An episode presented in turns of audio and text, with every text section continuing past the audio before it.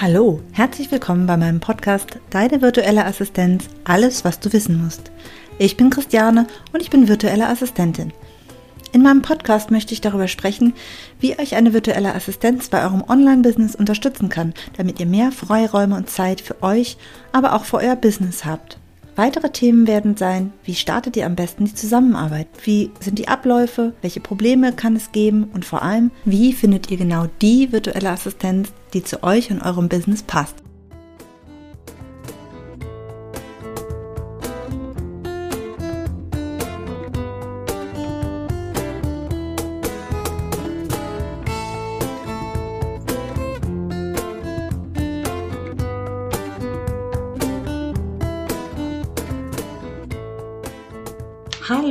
Herzlich willkommen in meiner neuen Podcast-Episode.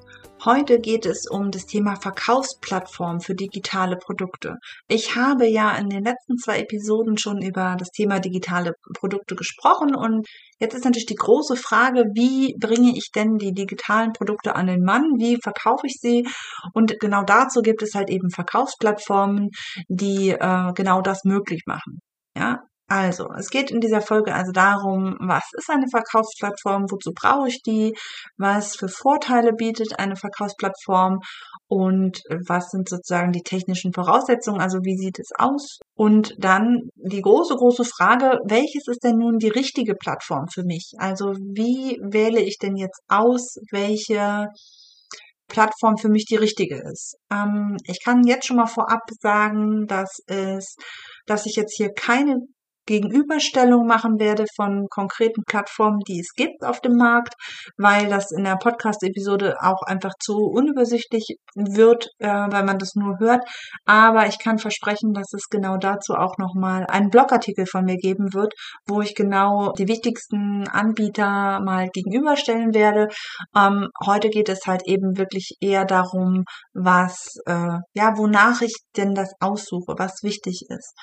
Also, wie gesagt, ich brauche, wenn ich digitale Produkte habe, dann brauche ich irgendwie eine Möglichkeit, die auch zu verkaufen. Und genau dazu äh, ist so ein bisschen der Vergleich mit einem Laden ganz gut, ein Schaufenster. Ich muss halt ja die Möglichkeit haben, die irgendwo hinzulegen und sie zu verkaufen.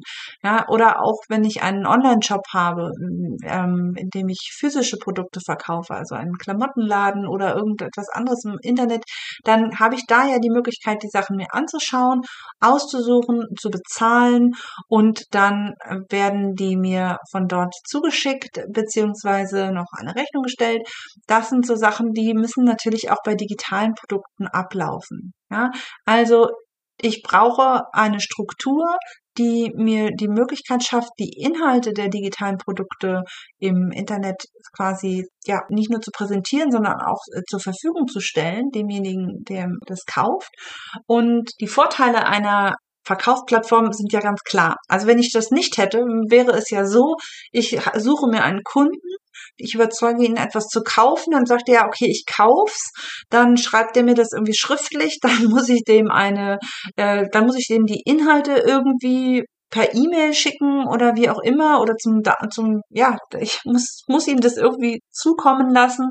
Ich müsste eine Rechnung dafür stellen, die muss er mir bezahlen. Ich muss gucken, dass es eingegangen ist und dann wahrscheinlich im besten Fall erst das losschicken. Also das ist extrem umständlich, wenn man es ohne eine Plattform machen würde.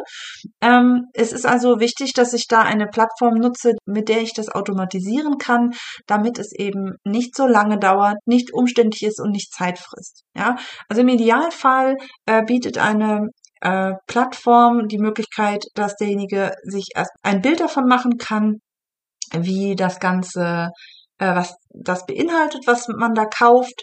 Und dann drückt er auf Bezahlen, hat die Möglichkeit, das direkt zu bezahlen. Der Kauf findet automatisch statt und im besten Fall hat derjenige dann auch noch direkt Zugriff auf die Inhalte oder wenn es natürlich kein, kein, ja, kein Online-Kurs oder sowas ist, sondern es geht um ein Coaching, dann bekommt er aber zumindest alle wichtigen Informationen über das Coaching dann direkt automatisch zugeschickt.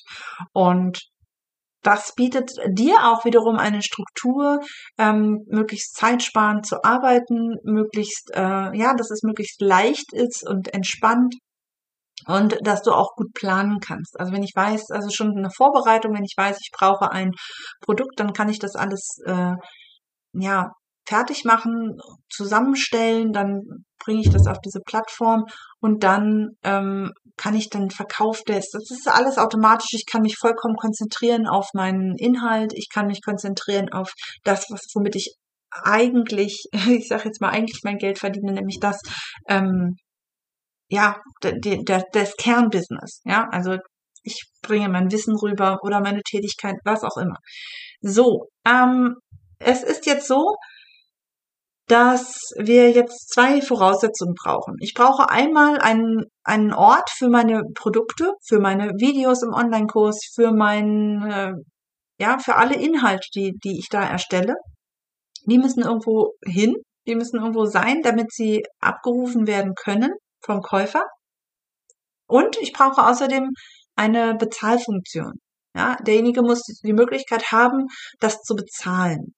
Und dazu braucht man meistens verschiedene Tools. Eine Ausnahme, kann ich jetzt eben, wie gesagt, schon mal vorweggreifen, ist Elopage. Da ist es kombiniert. Aber bei den meisten anderen ist es eben so, dass ich da einen Bezahlanbieter brauche. Also ganz typische reine Bezahlanbieter sind äh, Digistore und ähm, Stripe zum Beispiel. Man kann es auch rein über PayPal äh, lösen. Äh, da gibt es auch die Möglichkeit mit einem Bezahlbutton. Das sind die, die Möglichkeiten, da gibt es auch noch andere, aber die, sind jetzt, die will ich jetzt mal nennen. Davon habe ich äh, zwar die Möglichkeit, dass die Leute dann Sachen kaufen, aber ich brauche ja trotzdem noch die Möglichkeit, dass jemand dann auch auf die Inhalte zurückgreift. Und dafür gibt es halt eben diese Plattform. Und weil es halt eben so viele gibt, stellt sich natürlich die Frage, okay, welches ist denn jetzt die richtige Plattform? Welche Plattform nehme ich, nutze ich und wie stelle ich das jetzt fest? Wo unterscheiden sich denn die Plattformen? Also das gucken wir uns jetzt als erstes an. Wir gucken jetzt einfach mal, was es da überhaupt gibt. Also, wie gesagt, es gibt unzählige Plattformen. Es gibt EloPage, Kajabi, Teachable, Coachy. Es gibt die Möglichkeit, dass du das über dein eigenes, äh, deine eigene Website hostest. Das heißt, du hast dort einen Bereich, in dem du deine Inhalte unterbringst. Diese Möglichkeiten gibt es und es gibt, wie gesagt, noch ganz viele andere. Ja, ich muss die nicht nur mit einem Bezahltool kombinieren. Das ist relativ einfach meistens. Das muss man einmal einrichten, ist kein Problem. Ich muss mich aber in erster Linie erstmal entscheiden, welche ich denn da nehme. Und da gucken wir jetzt mal, was der Unterschied ist. Also einmal gibt es natürlich den großen Unterschied, dass sie unterschiedliche Möglichkeiten der, des Produktangebots haben. Ja, also es gibt welche, die, bei denen macht es Sinn, dass man dort seinen Membership hat oder seinen Online-Kurs, aber zum Beispiel irgendwelche anderen Sachen, es ist zum Beispiel sehr unpraktisch, da Tickets zu verkaufen für irgendein Event oder ein Download von Audiodateien ist unpraktisch oder, oder, oder, oder. Der erste Schritt ist also, ich muss gucken, was möchte ich denn anbieten? Ja, was ist denn genau mein Produkt und was ist genau wichtig? Was ist da wichtig? Ja, wenn ich einen reinen Audiokurs habe, dann ist es zum Beispiel nett, dass ich hingehe und sage, okay, ich brauche eine extrem komfortable ähm, Lösung für meine Kunden, dass sie diese Audiodateien ja hören können. Ja, dafür möchten die sich nicht unbedingt vor einen Computer setzen und dann, ähm, das muss also auch mobil gut lösbar sein. Ja, ähm, dann muss man sich überlegen, die Inhalte, die dort zur Verfügung gestellt werden, brauche ich die ja nicht nur mobil, sondern also muss ich sie nicht nur mobil gut ansehen können oder sondern ist es vielleicht etwas, was ich draußen benutzen müsste, ist eine App wichtig. Ja, nicht jede äh, Plattform bietet auch gleich eine App an. Ja, oder sie kostet eben entsprechend extra oder sowas. Also das sind ähm, Überlegungen, die ich halt eben für mich machen muss. Was biete ich überhaupt an und worauf kommt es bei diesen Produkten an? Was ist das Entscheidende? Was ist entscheidend, dass mein Kunde das gut nutzen kann und wie er das nutzt? Ja, da habe ich andere Anforderungen, habe ich einen Videokurs, ähm, als zum Beispiel, ähm, wenn ich einen ja, einen Audiokurs habe? Oder ist es wichtig, dass die Leute mh, hm, direkt in, wenn sie sich etwas heruntergeladen haben, müssen sie sich runterladen oder reicht es, wenn sie es sich nur anschauen, irgendwelche PDFs, ja? Bei all diesem kommt es auf dein Produkt an. Es ist wichtig, dass du genau weißt, was du erreichen möchtest. Welchen Vorteil möchtest du deinen Kunden geben? Ähm, wie gesagt, ich werde die diese ganzen Plattformen oder nicht alle, weil es gibt, wie gesagt, inzwischen auch immer mehr kleinere. Da kann ich nicht alle miteinander vergleichen, aber ich werde die größten in der nächsten Zeit in einem eigenen Blogartikel mal gegenüberstellen, die Vorteile, die Nachteile, die Besonderheiten ähm, mal äh, auflisten und dazu für diesen Blogartikel äh, brauche ich noch ein bisschen Zeit. Wenn du diesen Blogartikel nicht verpassen möchtest, dann empfehle ich dir, dich für mein Newsletter anzumelden. Dann bekommst du sofort Bescheid, wenn dieser Blogartikel erscheint. Und das kann ich also jedem nur empfehlen, der da Interesse daran hat. Was ein ganz entscheidender Punkt für viele ist auch äh, der Sitz des Anbieters. Ja, also es gibt viele Anbieter, die im Ausland sitzen, zum Beispiel in den USA oder auch in Europa. Es gibt ganz große Unterschiede und der entscheidende Punkt dabei ist, dass ähm, teilweise die Kurse dann oder die Oberflächen dann auf Englisch sind. Ja, wer damit Probleme hat, der sollte sich das halt eben gut überlegen. In der Regel kann man das äh, ja, kann man, kommt man damit klar, weil der Kurs, die, also die Inhalte kannst du ja auf jeder beliebigen Sprache quasi dort einstellen. Aber wenn es zum Beispiel wichtig ist für dich, äh, dass die Bedienung für deinen Kunden auch eben dann auf Deutsch ist, dann musst du halt eben darauf achten, dass das dein Anbieter kann. Ähm, was auch ein ganz großer Punkt ist, ist die äh, DSGVO. Datenschutz ist ein großes Thema, wenn es darum geht, wo der Anbieter sitzt. Wenn es mir wichtig ist, dass die Daten meiner Kunden in Europa oder in Deutschland bleiben, dann muss ich entsprechend auch da mein Tool so auswählen, dass es da einen dass ich dann eben da auf der sicheren Seite bin, dass die DSGVO eingehalten wird. Ähm, das ist ein weiterer wichtiger Punkt, den man da beachten kann. Ich muss natürlich auch gucken, ähm, wie, wie gut ist das bedienbar. Also wie, es hilft mir nichts, wenn ich eine Plattform habe, die zwar äh, meine Inhalte super gut widerspiegeln, aber sie ist von der Bedienbarkeit dann vielleicht ein bisschen komplizierter. Ähm, ich weiß aber, ich habe extrem viele nicht technikaffine Menschen in meinem, meinem Kundenkreis, dann ist es natürlich ein Problem, wenn ich genau weiß, okay, das gibt Probleme, weil da muss man fünf Schritte gehen und bei einer anderen Plattform ist es einfacher. Ja, da auch da gilt dann natürlich, guck dir nicht nur dein Produkt an, sondern guck dir auch deinen Kunden an. Das ist auch noch ein Tipp, den ich dir da ans Herz legen möchte. Ähm, wie gesagt, guck dir dein Produkt an, guck dir deinen Kunden an, guck dir den Anbieter an. Ja, ein großer Faktor ist natürlich auch, worin die sich unterscheiden, sind die Preise. Ja, die Preise sind natürlich unterschiedlich. Aber da kann ich nur den Rat geben, guck dir alle anderen Sachen an und schau dann, ob es okay ist. Dann kannst du dir den Preis angucken. Die anderen Punkte sind aber viel, viel wichtiger. Denn was hilft es dir, wenn du sparst am falschen Ende und wenig Geld äh, ausgeben möchtest, sage ich mal, für die Bereitstellung deiner, deiner, ähm, deiner, deines Inhaltes, wenn du dann damit das Ganze nicht so rüberbringst, wie es optimal wäre.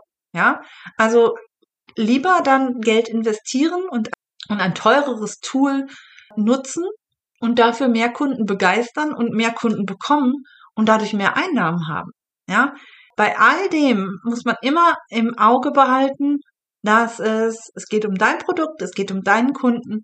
Es soll natürlich trotzdem noch im Verhältnis stehen, aber dein Produkt und dein, dein Kunden und der Nutzen dieses Produktes für den Kunden, das ist das, was im Vordergrund steht.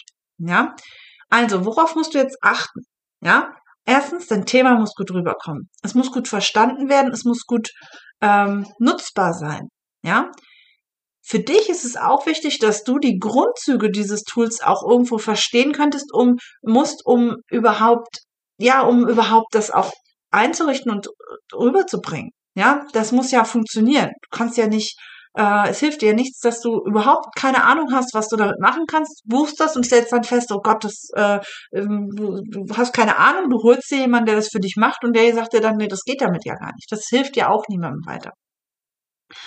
Ähm, aber die Grundzüge solltest du also verstehen.